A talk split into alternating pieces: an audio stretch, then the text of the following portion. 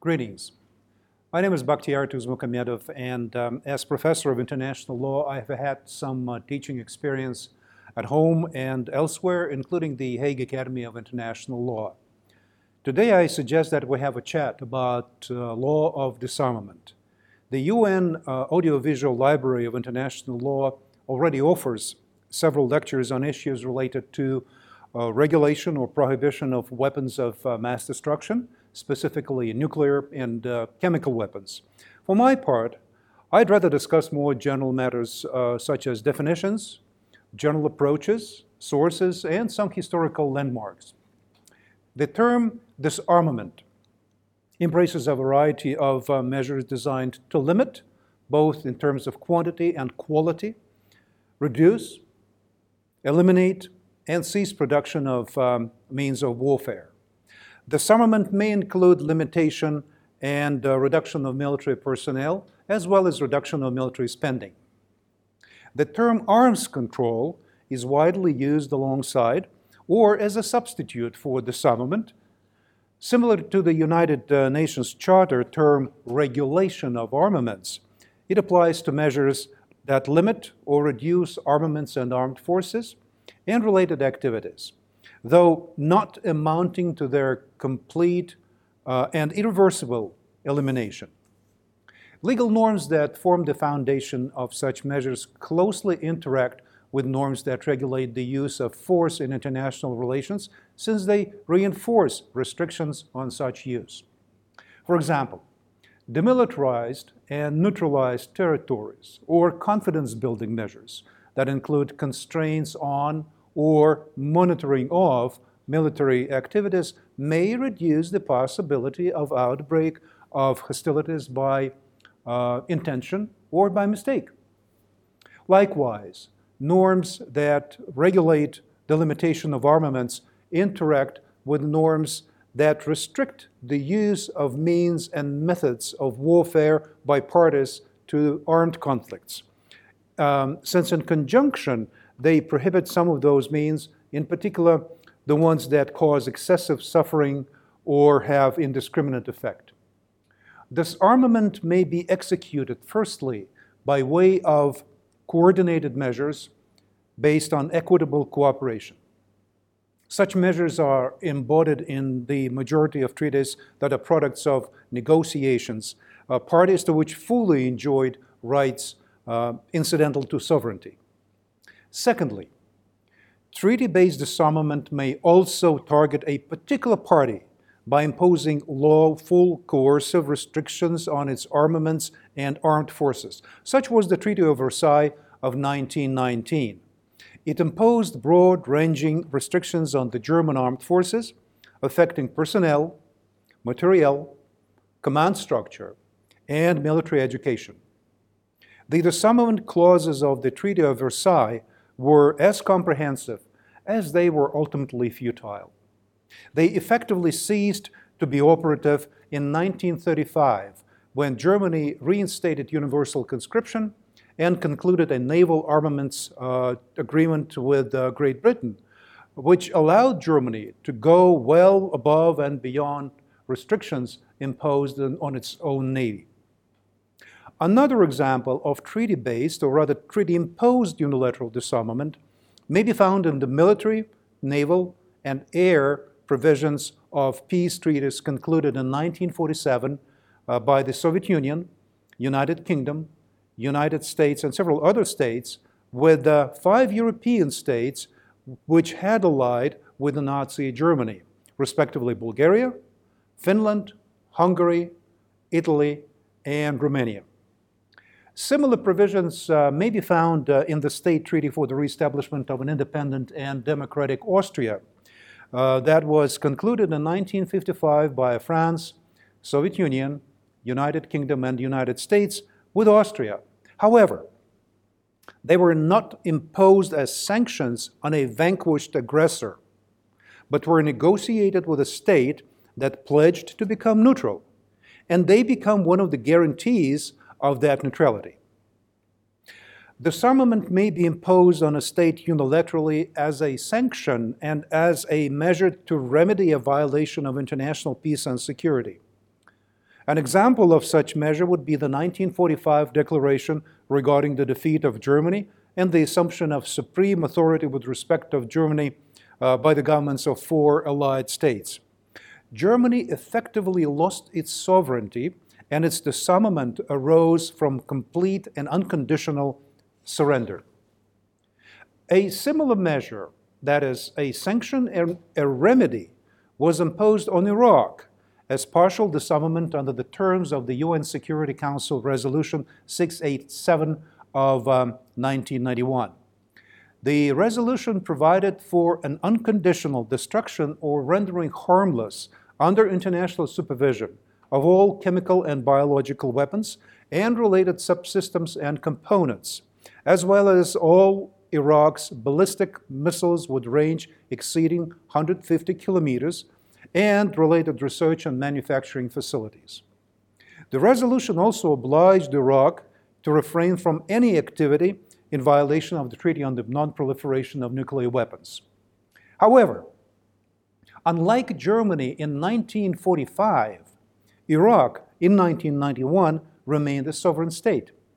Likewise, sovereignty of Syria was not diminished when, in uh, 2013, she unconditionally eliminated her chemical weapons program and acceded to the Convention on the Prohibition of Chemical Weapons in compliance with prescriptions and procedures which were devised without her participation by the UN Security Council. Disarmament may be achieved by, on a limited scale through unilateral measures undertaken by a single state or by several states uh, concurrently, uh, absent of a, of a formal agreement. One important example would be unilateral restrictions on tactical nuclear weapons, which were undertaken by the presidents of the United States and firstly Soviet Union and later Russian Federation in the early 1990s. A special instance of unilateral measures of disarmament uh, is application of a treaty which has not entered into force and is not provisionally applicable within the meaning of the Vienna Convention on the Law of Treaties, but it is implemented by the parties of their own will. In 1979, the United States and Soviet Union signed the Treaty on the Limitation of Strategic Offensive Arms, also known as SALT II. It was an extremely detailed and elaborate document that matured through almost five years of intensive negotiations. For a variety of international and uh, domestic reasons, it had no prospect of being ratified by one of the parties. That notwithstanding, both the US and the USSR made statements that they would abide by the treaty provisions on the basis of reciprocity. That informal arrangement, despite occasional allegations of noncompliance, had been adhered to by both parties until um, the initiation of a new comprehensive negotiation that resulted in further reductions and restrictions on nuclear weapons.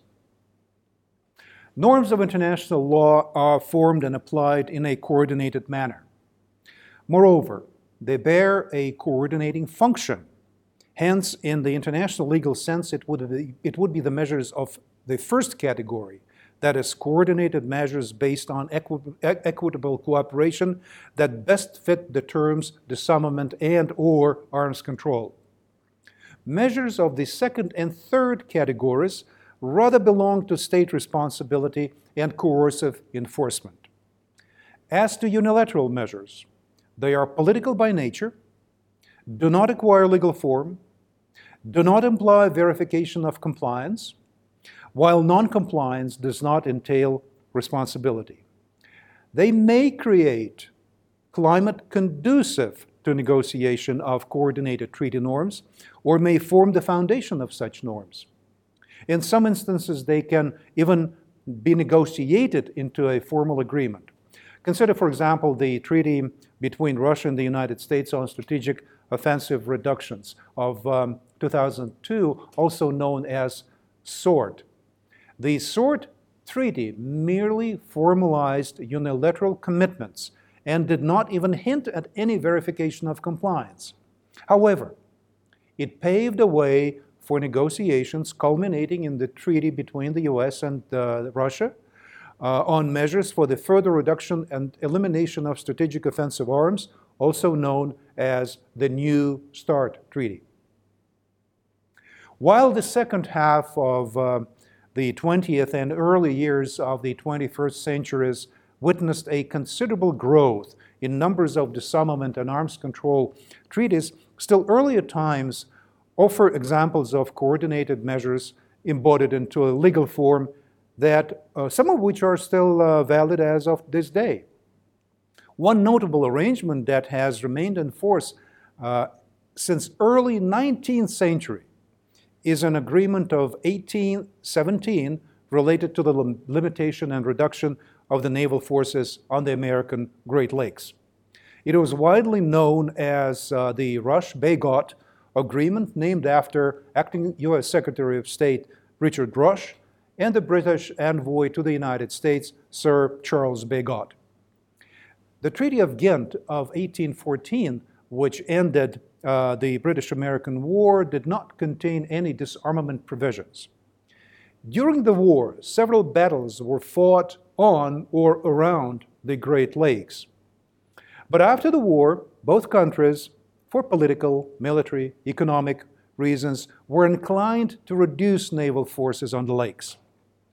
To meet those concerns, the Rush-Bagot Agreement limited the total number of men of war that each party was allowed to deploy to four 100-ton vessels, each armed with a single 18-pound cannon. By today's measurement, that would be a cannon with a caliber of about 138 millimeters, uh, firing cannonballs um, weighing 8.2 kilograms.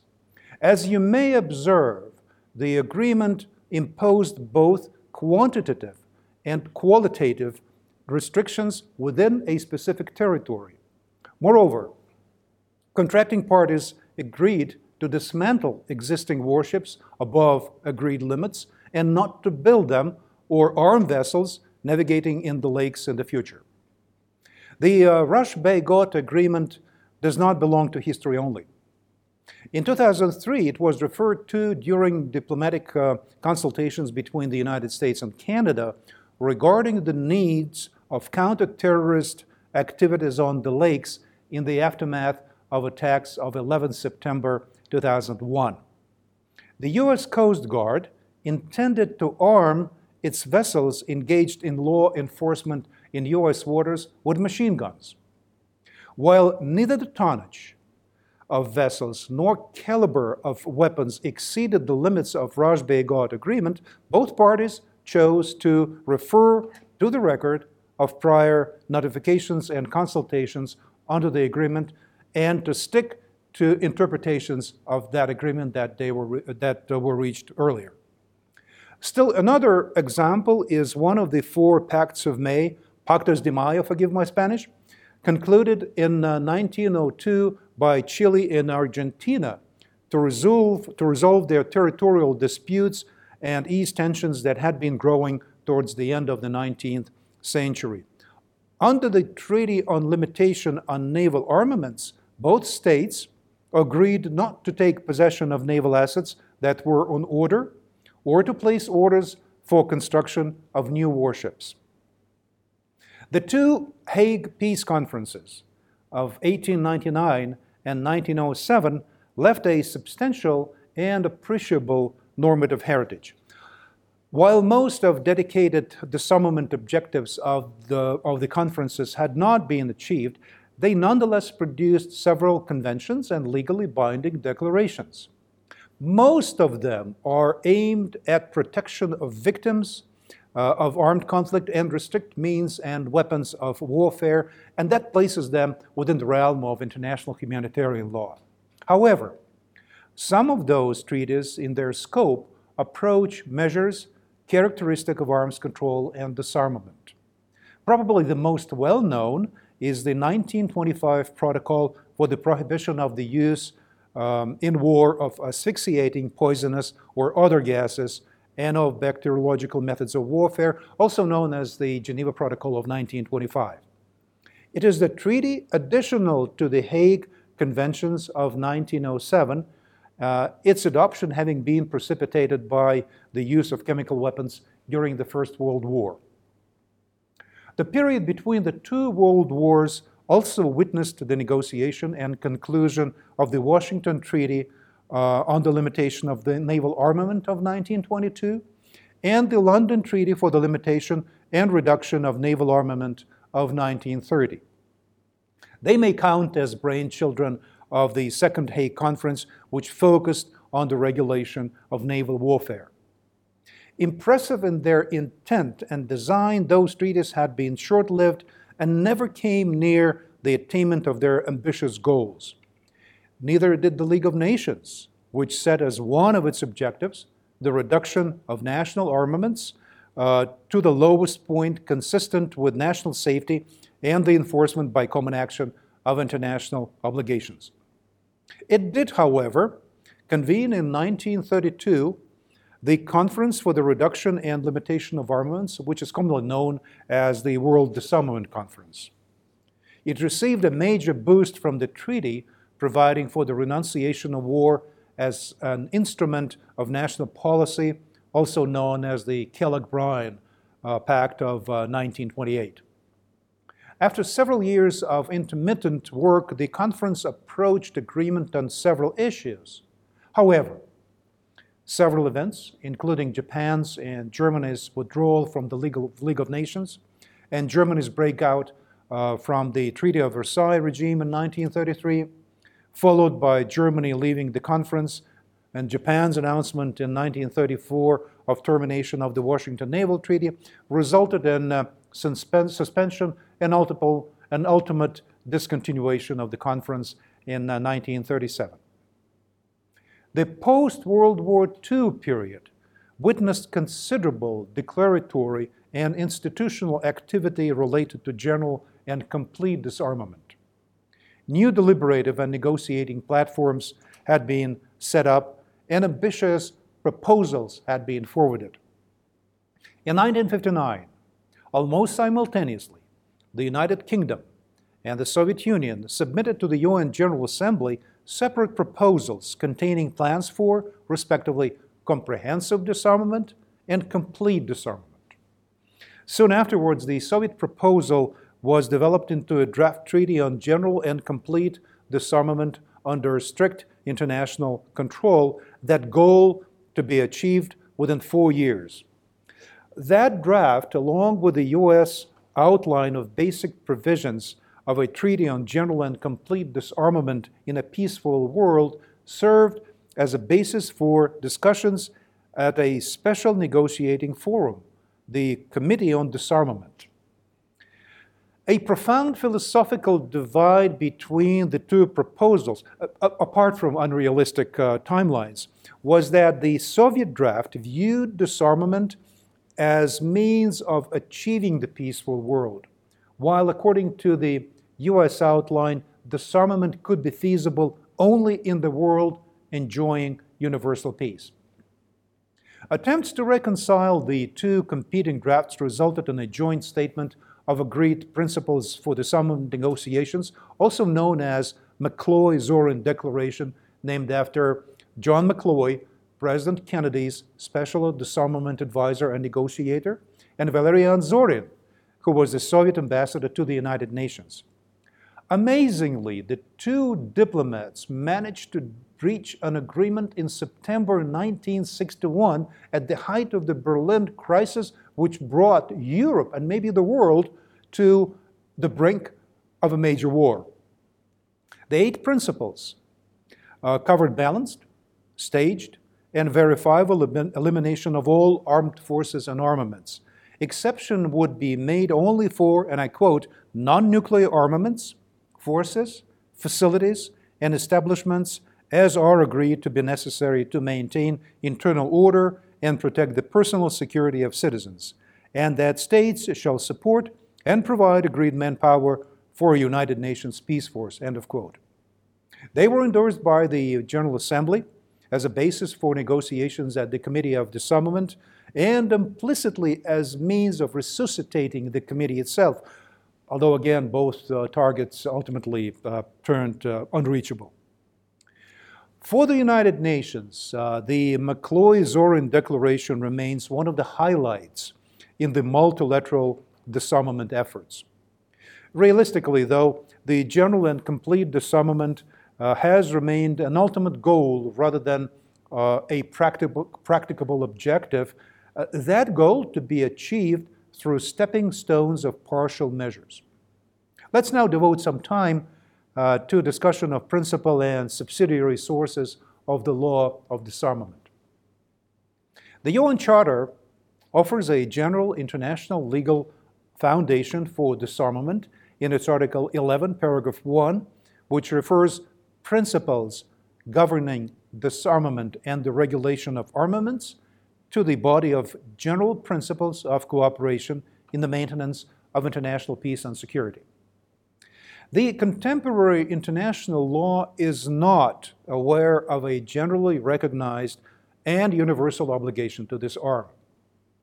In the judgment in the case military and paramilitary activities in and against Nicaragua, Nicaragua versus the United States, the International Court of Justice stated that, and I quote, in international law, there are no rules other than such rules that may be accepted by the state concerned by treaty or otherwise, whereby the level of armaments of a sovereign state can be limited, and this principle is valid for all states without exception. End of quote. The essence of the general obligation regarding disarmament is reflected in Article 6 of the Treaty on Non-Proliferation of Nuclear Weapons, and is confined to a commitment, and I quote, to pursue negotiations in good faith on effective measures relating to cessation of the nuclear arms race at an early date and to nuclear disarmament, and on treaty on general and complete disarmament under strict and effective international control. End of quote. Hence, the obligation to engage in negotiations pursuing three objectives cessation of the nuclear arms race, nuclear disarmament, general and complete disarmament. An authoritative interpretation of Article 6 may be found in the advisory opinion given by the ICJ on legality of the threat or use of nuclear weapons. The court was unanimous in stating that, quote, there exists an obligation to pursue in good faith and bring to a conclusion negotiations leading to nuclear disarmament in all its aspects under strict and effective international control. End of quote. Uh, firstly, it may appear that by omitting reference to cessation of the nuclear arms race, the court implied that that objective had been achieved. However, there is a caveat. The opinion was rendered prior to nuclear tests conducted by India and Pakistan in 1998 and North Korea, probably in 2006 and quite definitely in 2009, although the rate with which those states accumulated nuclear stockpiles came nowhere close to the speed and uh, scope of primary accumulation of nuclear weapons uh, by the states that reached nuclear capability before conclusion of the treaty. Secondly, the court went beyond Article 6 instruction to pursue negotiations by opining um, that it, and I quote, goes beyond that of a mere obligation of conduct. The obligation involved here is an obligation to achieve a precise result nuclear disarmament in all its aspects. End of quote. Thirdly, the court stated that it appreciated, quote, the full importance of the recognition by Article 6 of an obligation to negotiate in good faith a nuclear disarmament, end of quote. That language may lead, and in fact did lead some observers to a conclusion that it amounted to recognition of a presumably pre existing obligation to negotiate nuclear disarmament. Reference to uh, the central obligation to negotiate and to the three objectives, or specifically to Article 6, may be found in several treaties on limitation of nuclear uh, armaments concluded between the United States and the Soviet Union, and later Russia, usually in their preambles. Several treaties establishing regional nuclear weapon free zones, with the exception of Latin American and uh, Caribbean um, zone, which predated the Non-Proliferation Treaty, also make references to the treaty generally, or to its Article 6, or to its other provisions. The principal sources of um, norms regulating disarmament are international treaties. They may be universal, such as the Treaty on the Non-Proliferation of uh, Nuclear Weapons, or they may be regional, like the five treaties establishing nuclear weapon-free zones in Latin America and the Caribbean, South Pacific, Southeast Asia, Africa, Central Asia. However, while regional, those treaties to be effective require a form of adjunct participation of extra-regional states, including those possessing nuclear weapons and those that may exercise jurisdiction over territories within the zone. Treaties may be universal in a sense that they are open for accession by any state, even though, even though they apply to a particular region, as does the Antarctic Treaty. They may be bilateral, although, except for the Rush-Bagot Agreement, uh, Pacts of May, and um, a few confidence building arrangements, most substantive bilateral uh, arms control and disarmament agreements were negotiated and concluded within the context of strategic stability dialogue between the United States and the Soviet Union and later Russia. As the role of international intergovernmental organizations in creation of norms is growing, so does the significance of their resolutions as an auxiliary source of law in the realm of disarmament. Certain resolutions adopted by the UN General Assembly related to disarmament may contain prospective norms in the formative phase. The ICJ noted in uh, 1996 in the advisory opinion on the legality of the threat or use of nuclear weapons that the General Assembly resolutions, quote, even if they are not binding, may sometimes have normative value. They can, in certain circumstances, provide evidence important for, re- for establishing the existence of a rule or the emergence of opinio juris. Or a series of resolutions may show the gradual evolution of the opinio juris required for the establishment of a new rule. End of quote. Occasionally, um, the resolutions of the General Assembly serve as ancillary means of implementation of treaty norms. An, out, uh, an outstanding example is the establishment by the General, General Assembly of uh, procedures to promote compliance with a treaty that did not contain verification provisions. I already referred to the Geneva Protocol of 1925. Unlike several disarmament treaties concluded uh, in the uh, 1970s and onwards, the protocol did not provide for inspections or other means of verification. The weapons the protocol regulated have been deployed in the war between Iraq and Iran in the 1980s, both on the battlefield and against civilians. By Resolution 42 37C, adopted without vote, the General Assembly established a system of reporting of alleged violations of the protocol and of their investigation uh, by experts appointed by the UN General Secretary General.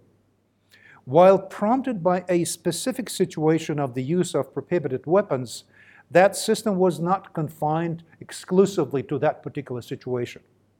It was again put to use in 2013 with respect of reported use of chemical weapons in Syria. Judgments and advisory opinions of uh, the ICJ may also be essential in assessing Uh, and clarifying the meaning of legal principles and norms that regulate disarmament. We have already discussed the advisory opinion on legality of the threat or use of nuclear weapons and its interpretation of the core obligation under Article 6 of the Treaty on the Non-Proliferation of Nuclear Weapons. And yet, the court found, found reasons not to delve into those matters in the nuclear test case in 1974 and more recently uh, in 2016 in the nuclear arms race case. The Vienna Convention on the Law of Treaties leads us to supplementary means of elucidating the contents of rights and obligation obligations under disarmament treaties. Uh, such means could include minutes or other joint records had they, had they been made uh, during the negotiations. Uh, it should be borne in mind, though, that occasionally, especially within the context of bilateral negotiations, parties may keep individual records. And their perception of what transpired during negotiations and how that uh, would affect the treaty implementation may differ. Documents such as interpretations and understandings related to the ratification of international treaties by respective national branches of power may, too, serve as auxiliary means of interpretation. Many of them are rather inward looking and may reflect anything from appraisal of a capacity of a state to implement a treaty to intricacies of relations between branches of power. Others are directed at treaty partners and may, um, in the case of bilateral treaties, be rather assertive and adversarial. Consider, for example, conditions, understandings, and declarations contained in the US Senate resolution giving advice and consent to the ratification of the New START Treaty and the Russian federal law on the ratification of that treaty. Let me conclude our chat by saying that as we are meeting today, disarmament as law, as an institution, as a mechanism, as an ultimate goal, is in deep trouble. I'm grateful for your showing interest in that critical subject, which, as I'm convinced, should remain a priority for legal academics and uh, practitioners worldwide. For further reading, um, I might suggest that you have a look at my published course that I uh, read at the Hague Academy of International of the Hague Academy of International Law in 2014. Thank you and good luck.